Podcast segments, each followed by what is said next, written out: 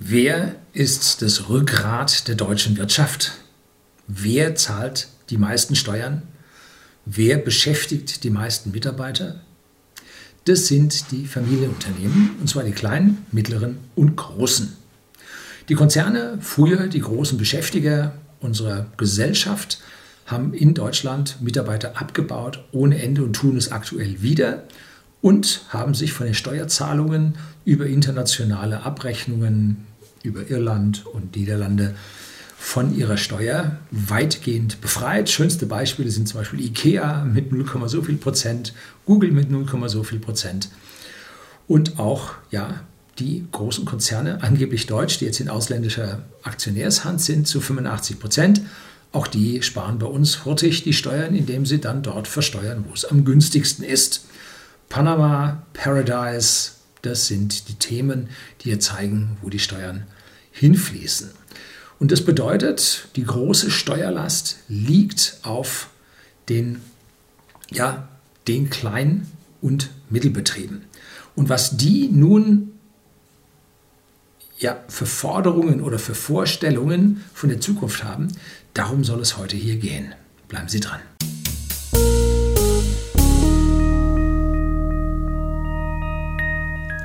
Guten Abend und herzlich willkommen im Unternehmerblog, kurz Unterblog genannt. Begleiten Sie mich auf meinem Lebensweg und lernen Sie die Geheimnisse der Gesellschaft und Wirtschaft kennen, die von Politik und Medien gerne verschwiegen werden.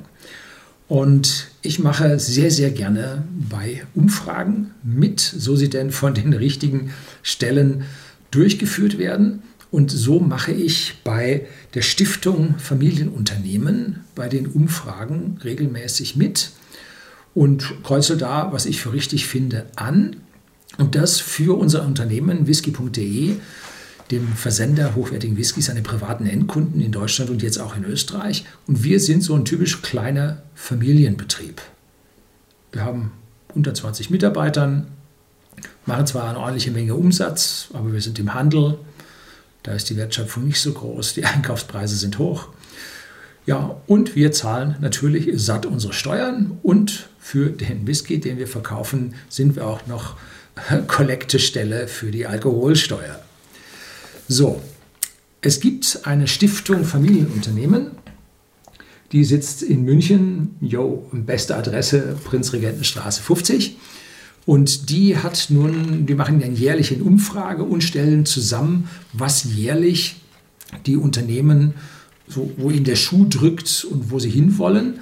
Und hier haben Sie nun als Überschrift Wirtschaftspolitik für eine starke EU Jahresmonitor der Stiftung Familienunternehmen. Der Titel wurde von jemandem gemacht, äh, der weiß, was Framing ist. Framing bedeutet, äh, man suggeriert über die Sprache dem Menschen, dem empfangenden Menschen etwas. Und hier wird suggeriert mit einem Bild über, mit drei europäischen Fahnen und Europä Wirtschaftspolitik für eine starke EU wird suggeriert, es geht hier um eine starke EU, es geht um die Wirtschaft, wahrscheinlich, dass Brüssel die Wirtschaft fördert und so weiter. Wenn man jetzt ein bisschen tiefer in dieses Papier reinguckt und diese Umfrage wurde begleitet vom IFO-Institut, die sitzen auch hier in München, die kennen Sie, habe ich schon öfter mal drüber gesprochen. Und da haben wir äh, jetzt eine ganze Menge an Fragenkatalog bekommen und das Inhaltsverzeichnis äh, gibt nun das zusammen. Ähm, einmal, was Sie nun als Methodik und als Teilnehmer da haben. Da haben Sie kleine, mittlere und große Familienunternehmen. Dann äh, die Ergebnisse, die Sie diesmal hatten, nämlich die Interessenvertretung und Kontakthäufigkeit zur Politik. Und da stellt man fest, dass die Familienunternehmen fast keinen Kontakt zur europäischen Politik haben. Die haben gerade mal zur Kommunal- und zur Landespolitik haben Sie Kontakte. Dann geht es um den europäischen Binnenmarkt, den ich letztlich hier mal vernichtend kommentiert habe, dass nämlich der Binnenmarkt der EU zurückgeht. Hm weil einfach innerhalb der EU alles so kompliziert und so verbürokratisiert wurde und Handelshemmnisse zwischen den Mitgliedstaaten aufgebaut wurden, ganz im Gegensatz zu dem, was öffentlich getönt wird. Allein die Lebensmittelinformationsverordnung hat sehr sauber verhindert, dass kleine Staaten untereinander ihre Lebensmittel gegenseitig verschiffen können. Geht einfach nicht mehr. Viel zu viel Aufwand. Wie soll ein kleines Land für zehn andere kleine Länder äh, unterschiedliche Aufkleber, unterschiedliche Sprachen und so weiter, das alles handeln? Ein großer Konzern, der kann aus der EU raus in jedes kleine Land die entsprechende Sprache reinliefern. Für den gar kein Problem. Die Kleinen müssen sich aussuchen, wo sie hinliefern, ne? weil das alles ist mächtiger Aufwand. So, dann nationale oder europäische Kompetenzen, Reformvorschläge und so weiter und so fort. Und für uns ist jetzt hier mal interessant oder was ich Ihnen rüberbringen will, ist die Zusammenfassung der wichtigsten Ergebnisse. Und das war also nun eine Befragung des Jahresmonitors vom April bis Juni 2019, an der sich mehr als 1400 Familien und Nichtfamilienunternehmen aus Deutschland beteiligten, äh, aber dann die kleinen ne? oder kleinen und mittleren. Und jetzt sind hier ein paar Punkte aufgeschrieben, was also nun der Handlungsbedarf aus der Sicht dieser Unternehmen ist, und zwar in der Reihenfolge der Wichtigkeit die größt, der größten Handlungsbedarf oder den größten Handlungsbedarf für die Europäische Union in der kommenden Legislaturperiode sehen die befragten Unternehmen im Hinblick auf die Verbesserung der globalen Wettbewerbsfähigkeit. Die Europäische Union muss nach Ansicht von 85 Prozent der befragten Unternehmen und 95 Prozent der großen Familien bzw. 98 Prozent der großen Nichtfamilienunternehmen stärkere Anstrengungen in diesem Bereich unternehmen. Die EU ist bekannt, habe ich letztlich, wie finanziert sich die EU? Wenn die EU Zölle erhebt, finanziert das die EU direkt. Das ist also kontraproduktiv. Wenn die EU Zölle erhebt, geht es den Beamten in Brüssel besser mit ihren Budgets. Das, das Geld darf da nicht hingehen. Denn immer wenn sie Zölle erhöhen, geht es ihnen kurzfristig besser, langfristig wird es schwieriger, muss man halt anders finanzieren und so weiter. Also 85 bis 98 Prozent sehen Probleme mit der globalen Wettbewerbsfähigkeit und das ist hauptsächlich mit den Handelshemmnissen der EU an ihrer Außengrenze ja, verursacht. Und warum denn dort? Der Binnenmarkt ist doch so toll und so groß und alles prim. Nein, zum Binnenmarkt kommen wir nachher. Ne? Also der Binnenmarkt, den haben sowieso die Leute aufgegeben. Der Export außerhalb der EU, das ist das, was wirklich zählt. Und da muss die EU sich bewegen und das heißt weg von den Zöllen. Wir sind von den Zöllen her, wenn man sie alle addiert, der am stärksten geschützte, durch Zölle geschützte Handelsraum der Welt. Wir sind die Bösen in Sachen Zoll. Wir sind nicht die Guten. Und Sonntagsreden von Politikern sind Sonntagsreden und entbehren häufig der Wahrheit. So, 74 Prozent aller befragten Unternehmen sowie 90 Prozent der Großunternehmen erwarten von der Europäischen Union mehr Engagement hinsichtlich der Verwirklichung des digitalen Binnenmarktes. Ja, wenn du Papier abliefern musst innerhalb der EU, weil du von einem Zollamt zum anderen Zollamt für irgendeine Verbrauchssteuer was abliefern musst. Eine Katastrophe, was dort an Papier läuft. Ich habe den, den Bescheid, den ich, den Förderungsbescheid, den ich für die äh, Elektroautoprämie für mein Tesla Model 3 bekommen habe. Die neun Seiten, völlig für die Katz, alles in Papier, Medienbruch, musst elektronisch einreichen, kriegst Papier zurück. Was soll das? Du hast ja nachgewiesen, dass du elektronisch einreichen kannst, dann kannst du auch elektronisch zurückbekommen. Nein, so weit sind wir noch nicht. Ja, wir laufen noch mit Windows 7. Also Katastrophe, was da abläuft. 70 Prozent der Unternehmen äußern den Wunsch, die Europäische Union möge verstärkt gegen Steuervermeidung angehen. Aha! Hier haben wir es vor allem mit Familienunternehmen zu tun. Und die haben halt nicht, die sind als Familie in ihrem entsprechenden Land innerhalb der EU zu Hause, hier speziell im Deutschen, und die haben nicht die Möglichkeit, die ganzen Steuersparmodelle über Double Irish with a Dutch Sandwich. Das ist der Name für diese Ping-Pong-Geschäfte über Irland und Niederlande, um die Steuern so massiv zu senken. Ne? Hier mal ein Video drüber gedreht. Das können die ganzen Familienunternehmen nicht, weil der Eintritt in diesen Club der Steuervermeidung kostet mindestens mal eine Million im Jahr, damit man diese ganzen großen Big Four der Steuervermeidungskanzleien hier bezahlen kann. So viel haben die noch nicht mal Gewinn dass die das an diese Leute auszahlen können. Die anderen mit ihren Milliarden, die geben da gerne 1, 2, 3, 4 Milliarden, äh, Millionen äh, für diese ganzen Steuersparmodelle aus und dann hinten werden die hunderte Millionenweise gespart. So, und ist, äh, 70 Prozent der Unternehmen äußern den Wunsch, die Steuervermeidung anzugehen. Und sie tun es nicht. Warum? Bleiben mir nur Vermutungen. Starkes Geld hat immer starken Einfluss auf die Politik. Vorsichtig ausgedrückt. Knapp 66 Prozent der Unternehmen befürworten den Abschluss von weiteren Freihandelsabkommen mit Drittstaaten durch die EU. Abbau von Handelshemmnissen, und zwar auf Seiten der EU. Die müssen weg. Denn sonst kann man keinen gescheiten Handel mit diesen Drittstaaten führen. Ja? Und jetzt, oh, wir müssen Zölle auf dies und das erheben. Und dann der Zoll auf den Whisky gegen die USA oder Zoll gegen Harley Davidson. Alles nur, weil wir Zollhochburg sind. Und wenn ein anderer nun auch anhebt, dann reagieren wir beleidigt und sagen, wir müssen auch hoch. Das wird grundsätzlich falsch von unseren Medien kommuniziert. Ähm, so, ein deutliches Bild ergibt sich im Hinblick auf die von verschiedenen Seiten geforderte Schaffung einer europäischen Sozialunion. Ja, gemeinsame Arbeitslosenversicherung, gemeinsame dies, gemeinsame das, Rentenversicherung.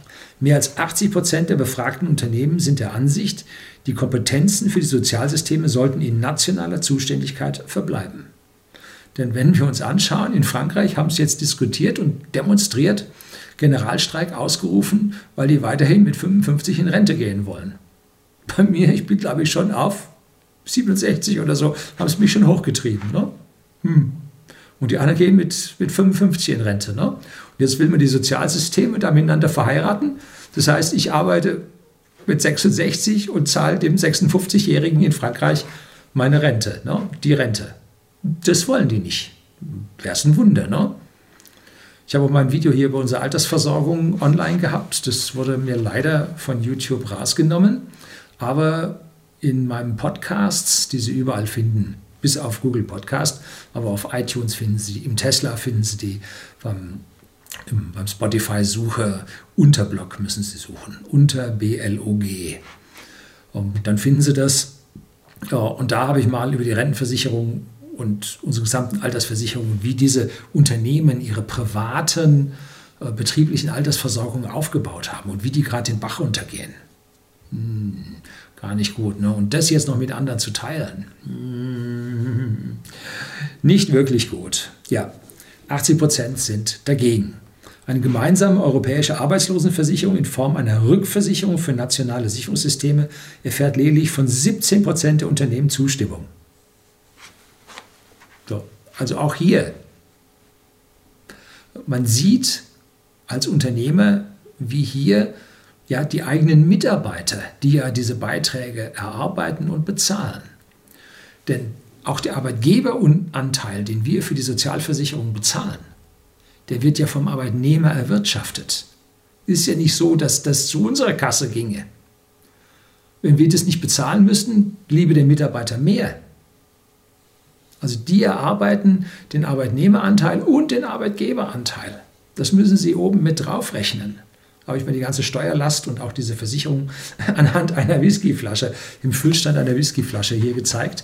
Da sehen Sie am Ende, wie wenig bei Ihnen ankommt von dem, was Sie arbeiten. Und das wenige, was jetzt da noch ankommt und die wie wenigen Ansprüche, die Sie an die Sozialsysteme haben, die sollen Sie jetzt noch mit anderen teilen, fällt bei denen nicht auf fruchtbaren Boden nehmen wir die räumliche Erweiterung der Europäischen Union kritisch gesehen. 60 Prozent der Unternehmen wünschen sich hinsichtlich der Aufnahme von weiteren Ländern weniger Engagement von der Europäischen Union. Also erstmal seinen Job machen und äh, den ja und jetzt mal endlich Ruhe in den Laden zu bekommen, äh, dass die ganzen Wanderströme durch Ausgleichen der Lebens Bedingungen sie mal ein bisschen einfangen. Denn früher hatten wir einen Haufen Polen zum Beispiel als Erntehelfer in Niederbayern, Spargelernte, Hopfenernte, da waren die typischerweise da. Mittlerweile haben die so viel Arbeit bei sich zu Hause und Fertigungsindustrie und alles, die kommen nicht mehr. Ne? Dafür kommen jetzt Rumänen und Bulgaren. Und irgendwann haben die auch genug im eigenen Land an Transfer und äh, bauen auch genug Dachas und was auch immer noch an Zuliefer teilen, dass auch die irgendwann nicht mehr kommen werden. Und wenn wir hier dann eine schöne Stabilisierung der Lebensumstände in der EU, nicht auf selben Niveau, aber wenigstens doch mal äh, halbwegs annähernd haben werden, dann sollten wir uns Gedanken machen, weitere äh, Länder aufzunehmen und nicht so viel äh, ja, Baustellen gleichzeitig zu eröffnen. Die Einführung einer gemeinsamen europäischen Einlagensicherung, das ist jetzt von den Banken, Einlagensicherung, wird von etwa 30 Prozent der befragten Unternehmen in der Stichprobe befürwortet und etwa 42 Prozent abgelehnt. Ja, in dem Moment, wo die Einlagensicherung auf europäische Beine gestellt wird, verlieren wir, die wir jetzt genossenschaftlich bei den Raiffeisenbanken als Unternehmen sind, ähm, verlieren wir äh, diese besondere Deckung, diese besonderen Rücklagen, die die Raiffeisenbanken haben, die werden wir an andere Länder verlieren. Da werden unsere Raiffeisenbanken enteignet werden. Und damit wir, die wir durch langjährige Geschäftsbeziehungen mit unseren Raiffeisengenossenschaftlichen Banken diesen Puffer geschaffen haben, den haben wir als Kunden der Raiffeisenbanken geschaffen. Und die Raiffeisenbanken haben sich so gut angestellt, dass sie unser Geld nicht verplempert haben, verzockt haben und sonst wie in Derivaten und Häuslebauer Krediten nach USA verschafft haben. Nein, die haben besser gearbeitet, wir haben die besseren Sicherungssysteme und die sollen jetzt gleichgeschaltet werden mit den Sicherungssystemen in Griechenland, in Zypern, in Malta. Ja, so, das lehnt der Großteil halt ab. Zu Recht, ich auch. Dann die Harmonisierung der Unternehmensbesteuerung im Rahmen der gemeinsamen konsolidierten Körperschaftsbemessungsgrundlage GKKB wird von einer deutlichen Mehrheit der befragten Unternehmen, knapp 70 Prozent, positiv bewertet. So, Harmonisierung der Unternehmensbesteuerung. In Deutschland ist die halt verdammt hoch. Und deshalb sagen wir, lass uns das harmonisieren dass wir nicht gezwungen sind, mit unseren Unternehmen ins europäische Ausland zu gehen, wo die Steuern, Steuern niedriger sind. So, also lass uns die ganze Geschichte harmonisieren, kommt mehr Ruhe rein. Das heißt für uns weniger Steuern und für andere vielleicht ein bisschen mehr Steuern. Für die Fluchtländer ein bisschen mehr Steuern. Und für uns ein bisschen weniger Steuern. Das wäre doch mal was, ne? das können Sie vergessen. Glauben Sie an den Weihnachtsmann. In Hinblick auf China erwarten die befragten Unternehmen vor allem die verbesserte Durchsetzung des Schutzes geistigen Eigentums, 66 Prozent, und den Abbau von Investitionsbeschränkungen für europäische Unternehmen in China, 51 Prozent. Grundsätzlich sollten die europäisch-chinesischen Wirtschaftsbeziehungen auf dem Prinzip der Reziprozität basieren, gleiche Wettbewerbsbedingungen und gleicher Marktzugang für beide Seiten. Jo. China ist für den deutschen Mittelstand ein Riesenthema. Ne? Protektionistische Maßnahmen wie Schutzzölle oder Importquoten werden von einer großen Mehrheit der befragten Unternehmen im Hinblick auf China nicht präferiert. So, sie wollen freien Handel, um, ähm, aber sie wollen identischen Marktzugang. So, und jetzt kommt der vernichtende Satz für unsere Wirtschaftspolitik. Die Schaffung von nationalen oder europäischen Großunternehmen oder Champions, wie im Konzept des deutschen Bundeswirtschaftsministers zur nationalen Industriestrategie 2030 vorgesehen, wird von Unternehmen ebenfalls nicht befürwortet. Der Aufbau von nationalen oder europäischen Großunternehmen wird lediglich von 1,3 Prozent der befragten Unternehmen bzw. 0,8 Prozent der Firmen mit mehr als 1000 Beschäftigten präferiert. Die sollen ihre Finger rauslassen. Der Markt ist frei oder sollte frei sein. Und jegliche Lenkung aus Brüssel oder aus dem deutschen Finanzwirtschaftsministerium ist zu unterlassen. Das bringt nichts Gutes. Das bringt immer nur einigen wenigen was Gutes und die große Masse der Unternehmen hat darunter zu leiden. Und dann haben wir hier in der Einleitung noch äh, einen Satz, den ich zum Abschluss bringen möchte. Der hohe Stellenwert der EU-Mitgliedstaaten für die deutsche Wirtschaft wird anhand folgender Zahlen zum Warenhandel deutlich. 58,6 Prozent der in Deutschland gefertigten Waren wurden im Jahr 2017 in die europäischen Mitgliedstaaten geliefert. Und 57,1 Prozent der importierten Waren nach Deutschland kamen aus den EU-Mitgliedstaaten. hier wieder ein Framing, das sagt, der hohe Stellenwert der EU-Mitgliedstaaten mit 58 bzw. 57 Prozent. Das ist eine Niederlage, eine Katastrophe, eine furchtbare Geschichte, dass wir in unserem Binnenmarkt, wo wir früher 70, 80 Prozent unseres Geschäftes gemacht haben, dass das zusammengebrochen ist auf ungefähr die Hälfte. Das ist eine zu Papier gewordene Katastrophe, was hier sichtbar ist. Deckt sich mit dem Video, der EU-Binnenmarkt ist gescheitert, habe ich hier Zahlen mal gezeigt, Originaldaten von der EU. Und das hat sich jetzt 2017 hier tatsächlich fortgezeigt, fortgeschrieben, dass wir fast die Hälfte außerhalb der EU unsere Geschäfte machen. Das müssen Sie sich vorstellen. Wir sind Teil der EU und können innerhalb der EU einen großen Marktanteil nicht erreichen. Wir müssten raus in die Welt. Und dass es mit China nicht klappt, tut uns am meisten weh. Wir brauchen Handelsabkommen mit anderen Ländern, Freihandelsabkommen. Sonst wird das mit unserer Wirtschaft nicht mehr funktionieren, weil der Binnen, die Binnenkonjunktur, das ist unser großes Problem. Die wird von der Politik behindert. Da kommen wir nicht weiter. Da sollen nationale Champions, Deutsche Bank und Commerzbank zusammen. Aus meiner Sicht, Entschuldigung, wenn ich das so sage, der Blinde und der Lahme. Ne? Die sollen zusammen eine bedeutende große Bank werden. Das wird nicht besser, wenn man zwei solche zusammenschiebt, ne? die mit ihrer Marktkapitalisierung um ja, Faktoren unterhalb ihrer Bilanzkapitalisierung liegen. Ja, so, und da will man nationale Champions schaffen. Deutschland ist stark geworden durch die große Unterteilung in verschiedene Regionen. Jeder hatte seine Spezialisierung. Es gab Wettbewerb zwischen den Regionen. Und damit wurde Deutschland groß und stark, im Gegensatz zu zum Beispiel Frankreich, die auf ein einziges Zentrum Paris konzentriert waren. Mittlerweile hat sich das ein bisschen aufgeteilt, dass Lyon größer geworden ist, Marseille, äh, Bordeaux. Ja, aber im Prinzip hing doch alles an Paris dran. Und wir hatten viele, viele kleine, kleinteilige Wirtschaften, die im ständigen Wettbewerb miteinander lagen und damit sind wir stark und groß geworden. Baden-Württemberg hat es nur geschafft, weil in jedem Tal sich seine Maschinenfabrik aufgebaut hat, ne? angesiedelt hat. Da kommt die Wertschöpfung her, nicht von den Großen, die dann ihre Steuern irgendwo draußen sparen. Ne? Da erzählen sie dann nationale Champions. Die werden dann als Aktiengesellschaft vom Ausland gekauft, 85 Prozent momentan Quote äh, von unseren DAX-Unternehmen Auslandsquote. Und dann sparen die die Steuern noch über Irland und Niederlande raus aus dem Land. Die nationalen Champions sind, die, sind der Tod für unser Land. Das darf man auf gar keinen Fall machen. Boah, kann mich das aufregen.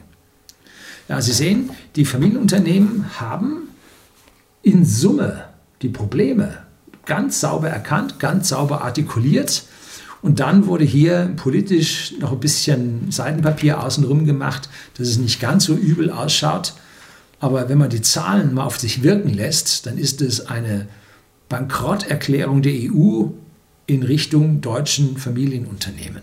Da wird noch darüber hin, den, den Bauch des Mittelstandes und so weiter längst schon weg. Ne? Vielleicht der Steuerbauch des Mittelstandes. Ne?